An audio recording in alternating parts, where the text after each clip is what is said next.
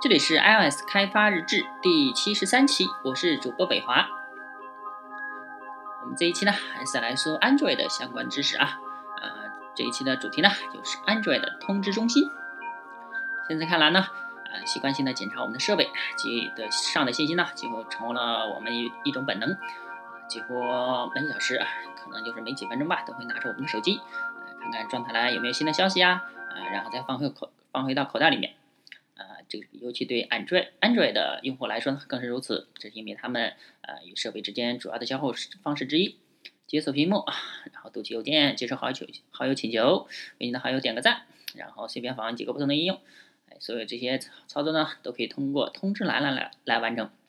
对于一些人来说，这是完全不同的世界，尤其是相对 iOS 上，历史上曾一度无法获取通知，而现在呢 ，iOS 开发者还是无法像 Android 一样，呃，细力度的定制他们的应用通知，甚至在之前呢，都无法接收到静默通知。虽然这些在 iOS 七和 iOS 八上有了大部分的改善，呃，但已经细嚼仍然是相当糟糕。很多 Android 的开发者玩转多年的关键特性，在 iOS 系统中仍然是空白的。Android 呢，从开始就可以接收通知，这一点已经被吹捧了很长一段时间。所有的通知都集中在系统、电池和信号图标的旁边。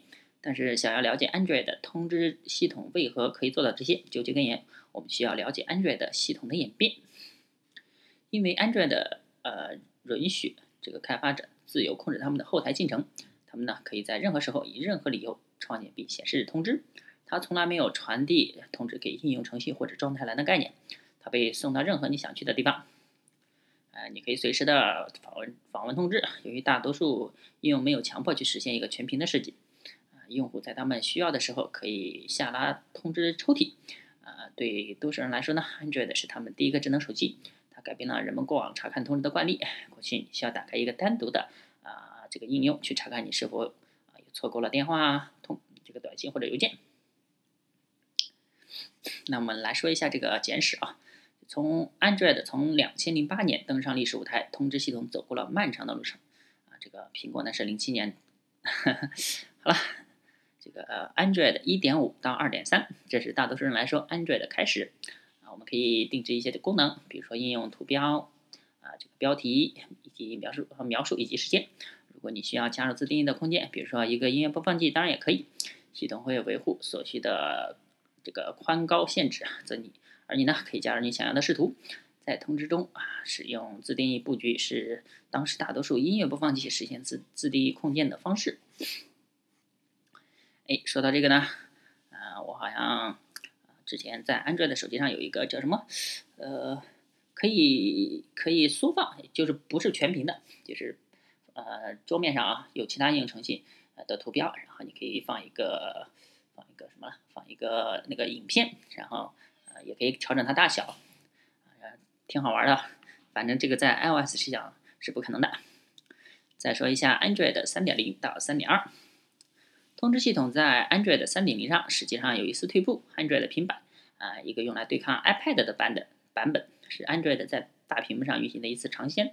呃，相对于单一的抽屉显示， Android 尝试用额外的控件、呃、来带来新的通知体验。你依旧有一个抽屉类型的通知，呃、同时呢，你也可以像收到、呃、Grade 一、呃、G 啊、呃、G R O W L 那样的通知。新的是呢，啊、呃，与此同时 ，Android 提供了一个叫做 Notification Builder 的全新 A P I， 允许我们创建呃利用建造者模式去、呃、构建我们的通知，尽管略显复杂。但构造器会根据每个新版操作系统的不同来构建复杂的通知对象。哎，这个各种冗余的通知呢，就让用户感到困惑，不知道它们代表什么。这对开发人对开发人员提出了挑战，是一挑战如何在恰当的时间、恰当的反馈恰当的消息给这个用户。最终 四点零 到 四点四， 与其他系统相比呢， Android 从 四点零 开始之后。实现了统一的通知体验。虽然在 四点零 没有带来任何激动人心的设计，但是 四点一 带来了一种聚合的通知，一种全新的可视化，让一个 cell 中可以显示多个通知、可扩展的通知，比如说啊显示电子邮件的第一段，啊图片通知以及可操作的通知。啊不用说，这提供了一个全新的方式，可以带来用户 out of app 的体验。如果有人在 Facebook 加我为好友，我可以简单在通知栏点击接受，那么再也不用打开 Facebook 应用。如果我收到一封垃圾邮件，我可以直接归档，而不用再查再次查看。来说一下大文本通知，如果文字足够短，那么还有还有什么理由让我来打开应用阅读呢？大文本样式就提供了更大的阅读空间来解决问题，啊，再也不需要浪费时间打开一个应用了。大图片通知，大图片通知呢，提供了不需要打开应用就能享受到内容优先的美妙体验，不仅可以提供大量的内容，也是一种优雅的交互方式。聚合通知 ，roll up。聚合通知呢是将多个通知放在一起，聚合有一点欺骗，因为它实际上并不呃堆栈现有的通知，它你依然可以自己创造它们，呃，所以呢这真是一个很好的展示通知的方式。然后可操作通知，在通知中增加操作，就像你想象的一样容易啊、呃。建造者模式呢可以确保它们能够使用任何系统默认的样式，使用户总是感觉在使用抽通知抽屉。智力交互呢是一种对用户负责的设计，并且操作简单快速，受限于 Android 的缓慢性能。这种快捷操作的方式非常受欢迎，因为你实际上不需要打开应用就可以使用它。Android 穿戴设备，现在的科技圈对任何一个人来说已经不像之前那么神秘了。正因此呢 ，Android 可穿戴设备也成为了科技设设呃设备中的一份子。它是否能够成功的成为一类消费品，这件事情似乎还有待商榷。但是对那些想要支持 Android 穿戴设备的开发者来说，仍然有很多不容忽视的存在的障碍，没有辜负 Android 系统传承下来的一些优势。其穿戴设备还在于你的设备进行这个同步的时候，似乎总是可以接受正确的通知，但事实上，你的手机与 Android 穿戴设备连接后，啊，它将会在没有代码修改的情况下对设备构造机制创建的通知能够简单使用。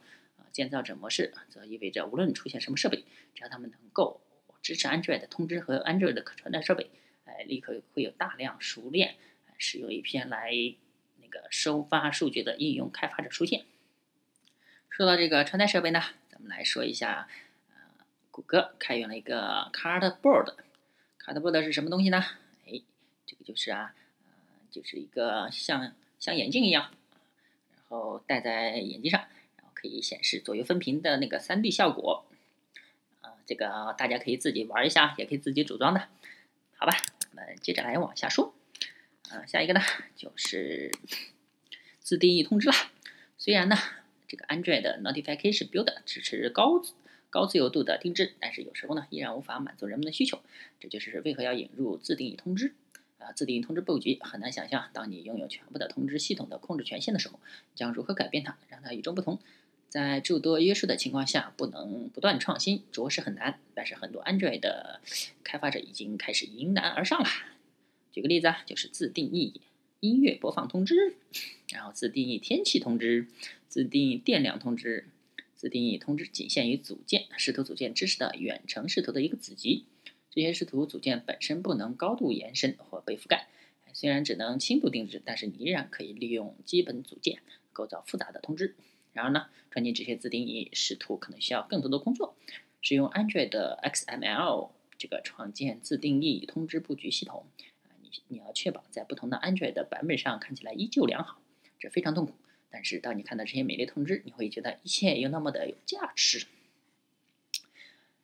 哎，那么说一下这个通知的行为，推送通知。现在我们已经了解了大量历史，来，接下来我们看一些呃关于通知是如何工作的有趣行为。这也许这部分内容呢，我们已经提及，开发者可以完全控制通知系统，也就是说呢，通知可以因为任何原因在任何时候显示或者消失，甚至不需要从谷歌从 Google 推送服务器接收一个通知。实际上呢，就算我们接收到一个通知系统，它默认也不会显示它的状态栏。需要自己去捕捉通知推送通知，并且决定如何去处理它。举个例子，一个常规的通知交互应该是这个样子的：第一，就是接收远程推送通知；第二呢，检查 payload， 根据 payload 建立一个后台服务去获取数据；第三呢，就是创取呃获取并解析返回的数据；第四呢，构建并显示通知。比较有趣的是，在于第二步和第三步，后台通知没有时间限制。如果推送通知告诉你下载一 G B 的文件，好好吧，无所谓。在大多数情况下，如果一个后台进程啊，用的非常短的时间，系统并没有要求你必须显示一个通知，但长时间后台服务，比如说音乐播放器啦，啊，这个依旧需要在状态栏显示一个图标。对于开发者来说，这是一种值得深思的做法，确保用户知道何种服务在后台长时间的运行。虽然只有四个步骤，但是有一一多半的开发者不愿意处理。如果我可以直接发送整个 payload， 不是更简洁？这个 G G C M Google Cloud Messaging 允许 payloads 呃这个控制在 四 K B 以下 ，四 K B 之内。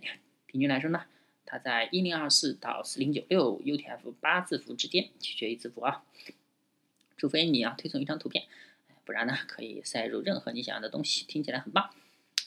通知回调，那么开发人员是如何控制用户与通知之间的互动呢？当然了，呃，我们已经知道可以可以添加自定义控件和按钮，而且我们已经看到了如何实现一般的点击。但是还有其他的吗？呃，实际上当然有了，有一个删除功能。当用户设置 set delete intent， 用户从抽屉中删除通知的时候，将被逻辑删除。加入删除是一个伟大的步骤，以确保我们不再显示老旧的信息了。重建导航层次结构。让我们更深入的谈一下、啊、这个通知的默认点击。现在呢，你当然可以在点击通知后执行一些默认的行为。你可以仅仅打开你的应用，用户可以找到他们自己想要去的页面。但是如果我们可以直接显示相关的页面，那么体验将会更加友好。如果我们接收到一件一个邮件通知，我们直接跳转到邮件内容。如果我们一个朋友在 Foursquare 上签到，我们可以直接打开应用。显示这个他或者他所在的餐馆，允许通知指向到一个无法包一个包含内容的深度链接，是一个很棒的功能。但是更多时候呢，深度链接已经是你应用的一部分，你会遇到导航层次的混乱的问题，你无法使用这个导航返回。 Android 可以帮助你在开始之前创建视图堆栈来解决这个问题，这是通过 Task Stack Builder 类来完成的。使用这个技术需要一些魔法，并且需要一些知识架架构方面的知呃这个这个应用架构方面的知识。但是呢，有空的话，你可以看看 Google 的开发者网站。用 Gmail 举个例子啊，我们告诉应用打开邮件应用，接着打开一份指定的邮件，呃，来代替简单的打开邮件应用。用户将不会看到所有的视图创建，而只会看到最终的结果。这是多么的不可思议啊！因为现在我们点击返回的时候，用户将不会退出应用，而只会退到应用的首页。少了些什么呢？哎，已经详细的罗列了许多 Android 的系统啊中通知的功能，同时也展示了它们有多么的强大。但是没有哪个系统是完美的 ，Android 的通知系统也有瑕疵标准。Android 的用户面临的首要问题之一就是没有控制通知系统的功能，这就意味着如果一个应用有通知提示的时候，用户没办法关闭它。我有卸载这个应用。从 Android 四点一 开始，用户可以在设置中关闭、选择关掉这些指定应程序的通知，这阻止了应用在状态栏的所有通知。这看起来十分有用的功能，但是在用户实际中却受限很大，因为很少，其实很少有人想要将所有的应用通知都关闭。他们很多时候只想关掉一些令人恼火的通知，比如说 L E D 提示灯闪烁，或者是不停发出提示音这类通知。从 Android 四点一 开始呢，用户可以通过设置来关闭接收通知、呃、这里呢，但是这里没有一个方法来关闭 L E D 或者是声音，除非开发者显示的提供了关闭的方法。显示什么呢？你也许认为我们已经将通知功能基本都掌握了，但其实呢，我们还有很大的进步空间。尽尽管呢，现在的通知、啊、现在的系统已经具备了一定的个性化定制功能，但是、呃、仍然希望它能够更上一层楼。正比如早些时候我们看到的 Notification Builder啊，使你的通知形成一个特定的样子，也就是所有的系统通知都是一样的。如果你使用自定义布局，并且呢建立了自己的通知模式，也只有一小部分支持的组件来供你使用。如果有很复杂的组件需要定制，那么出于安全考虑啊，你的想法可能无法实现。如果你想要做一些更高级的功能，比如说真动画或者一个视频，那还是算了吧。那我们来总结一下吧。这个 Android 提供给了用户和开发者不少通知方面的功能。从一开始呢， Android 有意识的朝着这个更大的方向努力啊，即便今天看起来它依旧无与伦比。现在看看前进中的 Android 以及 Android 的穿戴设备，就很容易发现，哎，通知管理 A P I 重点强调方方便调方便使用。虽然在哎，细力度的通知管理缺乏完整的 U I 空间方面有些缺点。但是谨慎的说呢，如果你正在寻找一些呃寻找一个通知优先的生态系统 ，Android 或许是值得一试的。好吧，这个原文呢 ，Android's Notification Center 啊，译者呢无敌。哎，维木念，创业者 iOS 从业者会写一些 Node J S 啊。我们这个 Android 的通知中心呢，就说到这儿吧。大家可以关注我的新浪微博 G N U H U E， 我的微信公众号 I O S D E V L O G， 也可以看一下我的那个博客啊，开发博客 G I A X H 点 com， G I A 是假的拼音 G I A X H 点 com。 那么我们本期就到此为止吧，再见。